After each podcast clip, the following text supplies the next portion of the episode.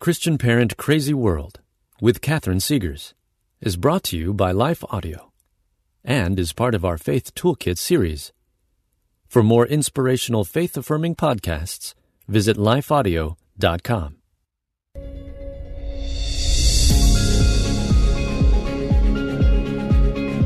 Welcome to Christian Parent Crazy World, the podcast that tackles tough topics to help you be a godly parent in an ungodly world.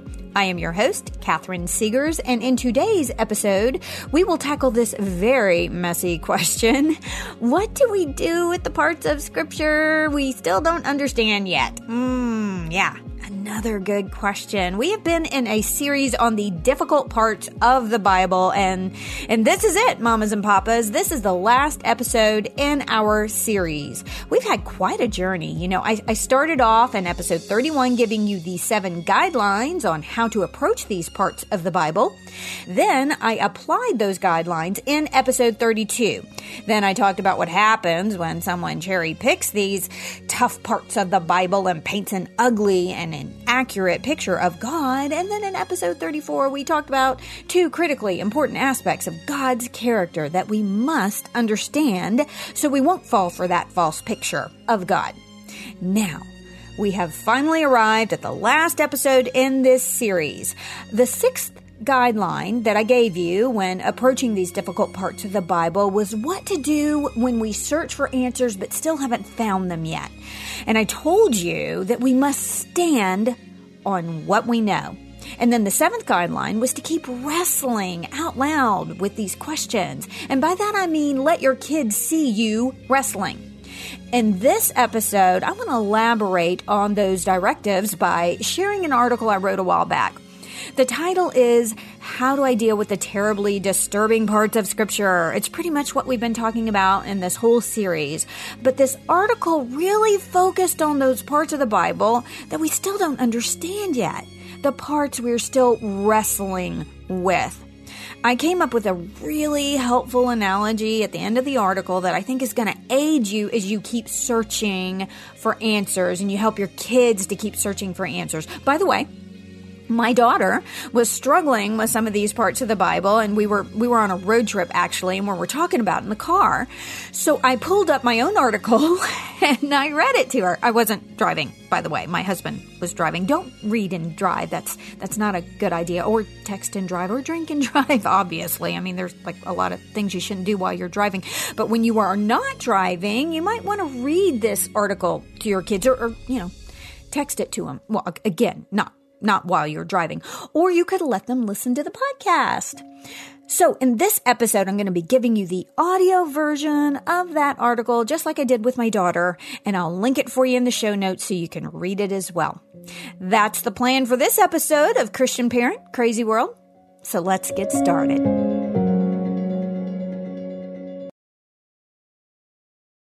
Is it hard to spark meaningful conversations with your kids?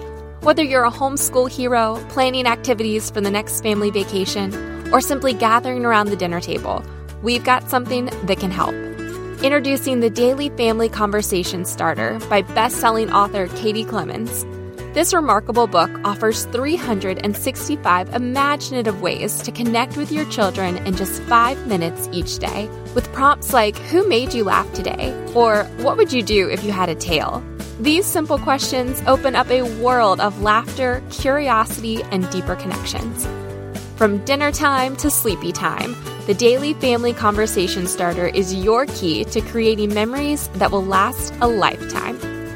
Don't wait to transform your family's daily routine into an adventure of discovery and fun. Grab your copy of the Daily Family Conversation Starter today, wherever books are sold. Hi, everyone. If you've been injured in an accident that was not your fault, listen up. We have legal professionals standing by to answer your questions for free. Call now and find out if you have a case and how much it's potentially worth. Call 800 497 4410. I'm here with spokesman John Wolf. So, John, tell everyone listening who should call right now. Well, Maria, first off, thank you for having me here. It's always nice to answer the listeners' questions. Now, as far as who should call in, Anyone who's been injured in an accident and think you deserve compensation, give us a call right now. 800 497 4410. You'll find out if you have a case and how much it's potentially worth. Thanks, John. You heard it, folks. Take advantage of this opportunity and call now. 800 497 4410. Advertisement sponsored by Legal Help Center may not be available in all states. How do I deal with the terribly disturbing parts of Scripture? Scripture doesn't say what I want it to say sometimes. I'm, I'm not a fan of the whole Tamar incident in the Bible where she was tricked and then raped by her half brother Amnon. King David, their father, was furious, according to Scripture. And yet he did nothing. yeah, not a fan. You know, and I'm really not a fan of the story about the Levite concubine told in Judges 19.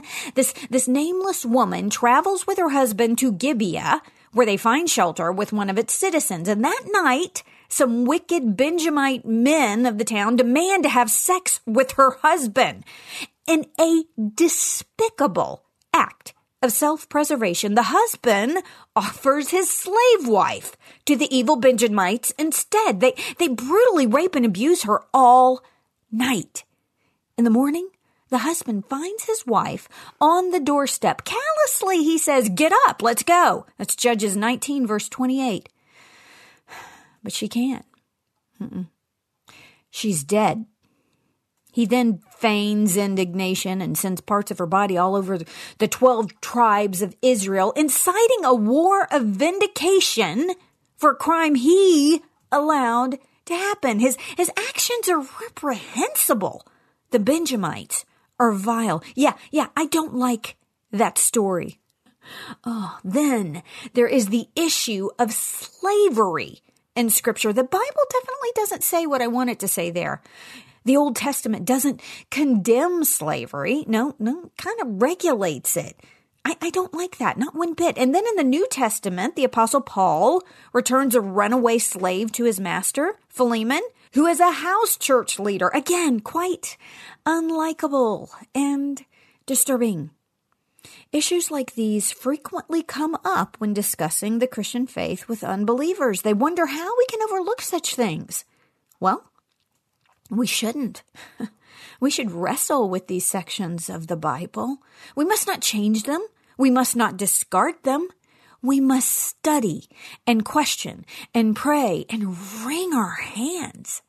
For often when we do, we will find answers rendered more precious because of the journey it took to find them.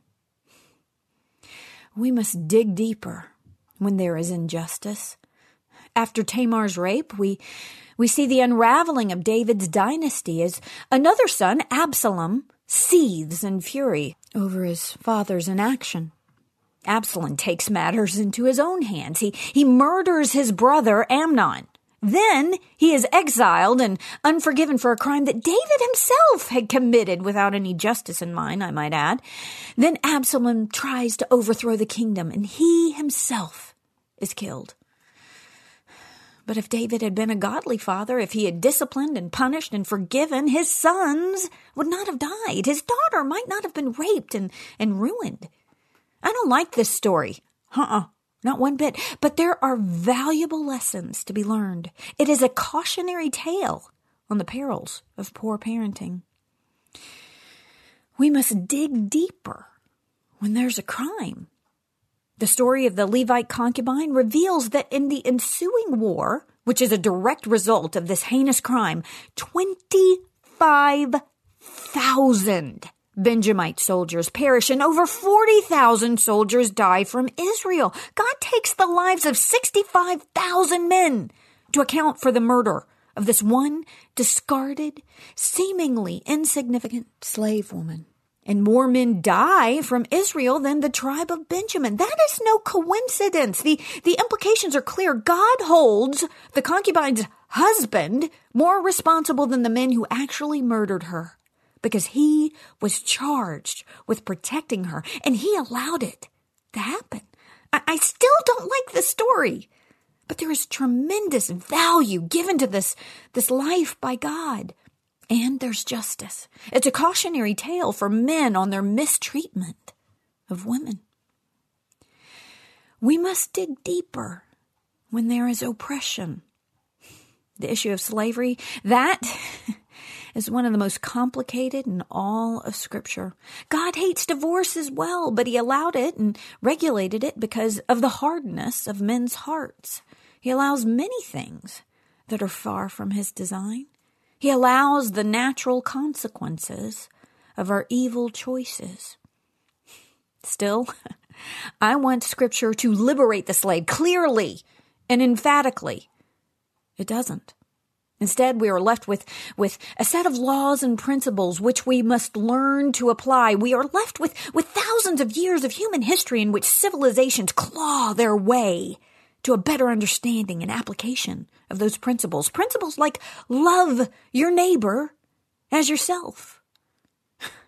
And it took us far too long to realize that what should have been obvious. You cannot love your neighbor as yourself if you own him. Slavery still exists in many parts of the world. People are imprisoned for their ethnicity, their sex, their pursuit of freedom, and their faith.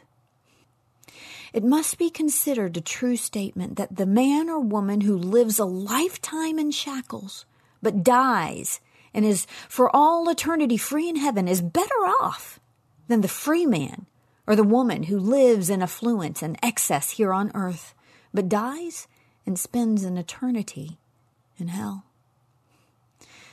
As I pondered this biblical truth, I realized God prioritizes the spiritual over the physical, the eternal over the temporal, every time.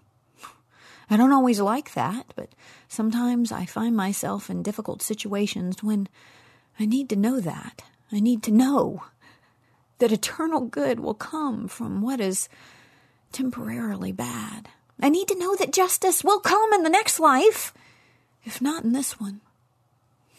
Yes, sometimes justice escapes us in this world, but rest assured it will not escape us in heaven. I don't I don't like these tough passages of the Bible, but there are valuable lessons to learn in them. We must be humble when approaching what we don't understand, not arrogant. When pondering these disturbing parts of Scripture, recently a, a powerful analogy popped into my mind. It's it's a little complicated, but bear with me. There's there's a big payoff. I promise. In the 1990s, uh, scientists initiated the Human Genome Project and began the arduous task of decoding the complicated double helix design of the human cell. You see, Darwin had no notion of such complexity when he postulated the origin of the species. Like other scientists of his day, he thought that the cell contained a, a glob of protoplasm. Many of the first scientists who searched the inner workings of the cell also underestimated its complexity. They only understood a, a, minute portion of that double helix, but they did know that less than 2% coded for protein, which was considered to be the only significant function within the cell. So they assumed that the rest of it, all this extra stuff, was junk.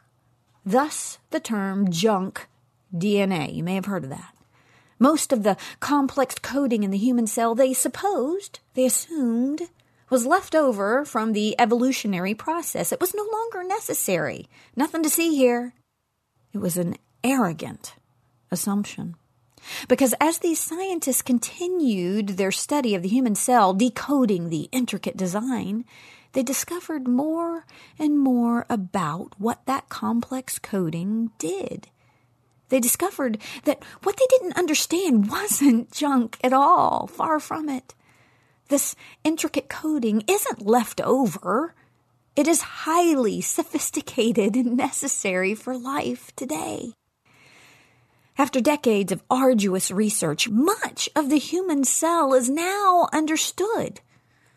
But there are still parts of the cell that scientists don't understand. Truth seekers, however, don't call it junk anymore. They recognize that the brilliance of this coded design, all that they have painstakingly come to understand, renders what they don't understand relevant, significant, critical, in some yet to be discovered way, and utterly essential. History has taught us to be humble. Likewise, in my younger years, I was tempted to render the difficult or disturbing parts of Scripture junk. I'd have liked to toss some sections on the dung heap of history as part of the human story which enlightened minds no longer need. And I would have been so, so wrong. As I've walked with this word and wrestled with it for over four decades now, I, I've come to respect it in ways that the young me couldn't fathom. I've decoded much more of the design, and I now know that the ancient path was right. It had purpose, even when I couldn't perceive it.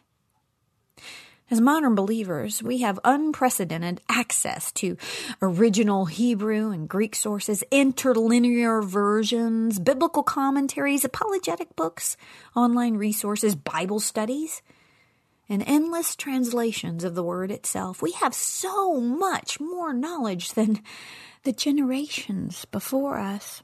Theologians and laymen alike have decoded the intricate design of Scripture and gained unparalleled understanding. Even still, there are parts of the Bible that we don't understand, parts that are beyond our grasp, parts that lie beyond the edge of what we can comprehend. That doesn't mean we should discard these sections as junk, nor should we accept them with blind faith, like, like renowned atheists Richard Dawkins and the late Christopher Hitchens have claimed Christians do. Scripture doesn't demand blind faith from believers, and neither does God. No, no, the believer's faith is not without evidence. It is built on all we have discovered, all we know to be true. The Bible must command our respect. The overwhelming majority of scripture that is proven true must make us humble when wrestling with the parts we do not yet understand.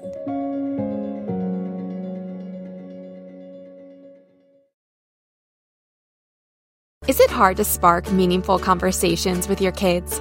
Whether you're a homeschool hero, planning activities for the next family vacation, or simply gathering around the dinner table, we've got something that can help. Introducing the Daily Family Conversation Starter by best-selling author Katie Clemons. This remarkable book offers 365 imaginative ways to connect with your children in just five minutes each day, with prompts like Who made you laugh today? or What would you do if you had a tail? These simple questions open up a world of laughter, curiosity, and deeper connections. From dinner time to sleepy time, the Daily Family Conversation Starter is your key to creating memories that will last a lifetime. Don't wait to transform your family's daily routine into an adventure of discovery and fun. Grab your copy of the Daily Family Conversation Starter today, wherever books are sold. There are parts of this book that I, I don't understand, and I won't change what I cannot understand. I will wrestle with it. I, I will study it, and I will cross reference and pray and, and seek and cry out for answers. I will immerse myself in Hebrew and Greek and biblical commentaries, and I will find explanations that are consistent with the whole of Scripture and the revealed nature of God. And will find as many answers as I can. But I will likely go to my grave with some big questions unanswered. So will you, whether you believe in God or not. You see, we all see in part.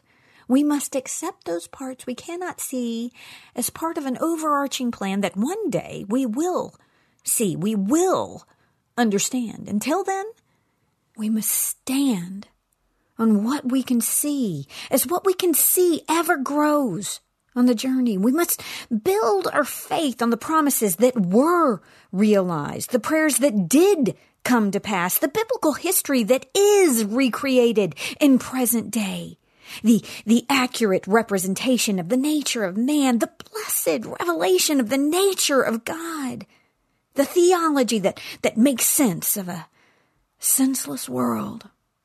We must stand on all that we know, all that has been proven true, and what we don't understand, we must continue to seek. We must never stop because the great discoveries come to those who never stop seeking, who never stop asking the hard questions. Don't let what you don't understand about the Bible deter you. Let it inspire you to keep digging. It is the glory of God to conceal things, but the glory of kings is to search things out. That's Proverbs chapter 25 verse 2. Be royal. Seek answers to the hard questions. God will meet you on that journey. And he will reward you with eternal treasure. Thank you for joining me today. Look, I know there are a lot of things you could be listening to right now, and I really appreciate that you took this time to spend with me. I hope you will join me for my next podcast when we take aim at some aspect of our culture that threatens to derail our parenting and steal our kids' faith.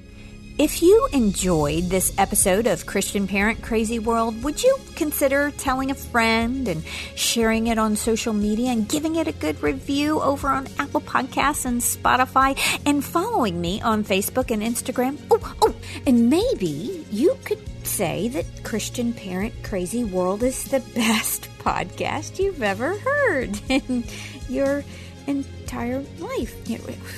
Uh, just a thought.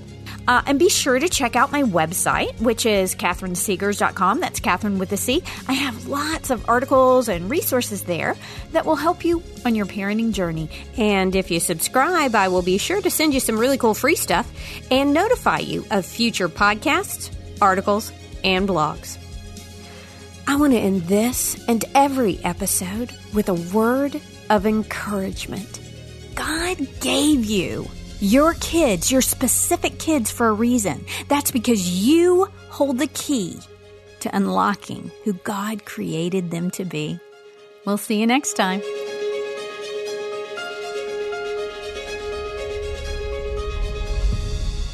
Christian Parent Crazy World is a production of Life Audio and the Salem Web Network.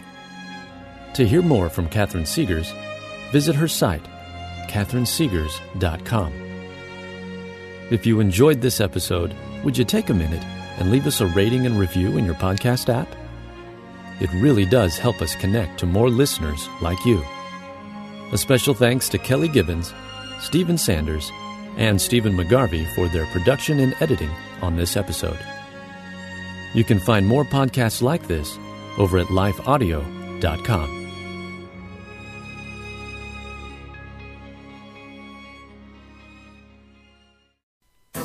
Our world can feel chaotic and uncertain, but we don't have to live enslaved to fear. Christ has promised me and you his peace, and throughout Scripture has provided powerful tools and practical steps to help us experience greater freedom. I'm Jennifer Slattery, lead host of the Faith Over Fear podcast, inviting you to join me and my team as together we learn how to starve our fears and feed our faith. Subscribe at lifeaudio.com or wherever you access podcast content.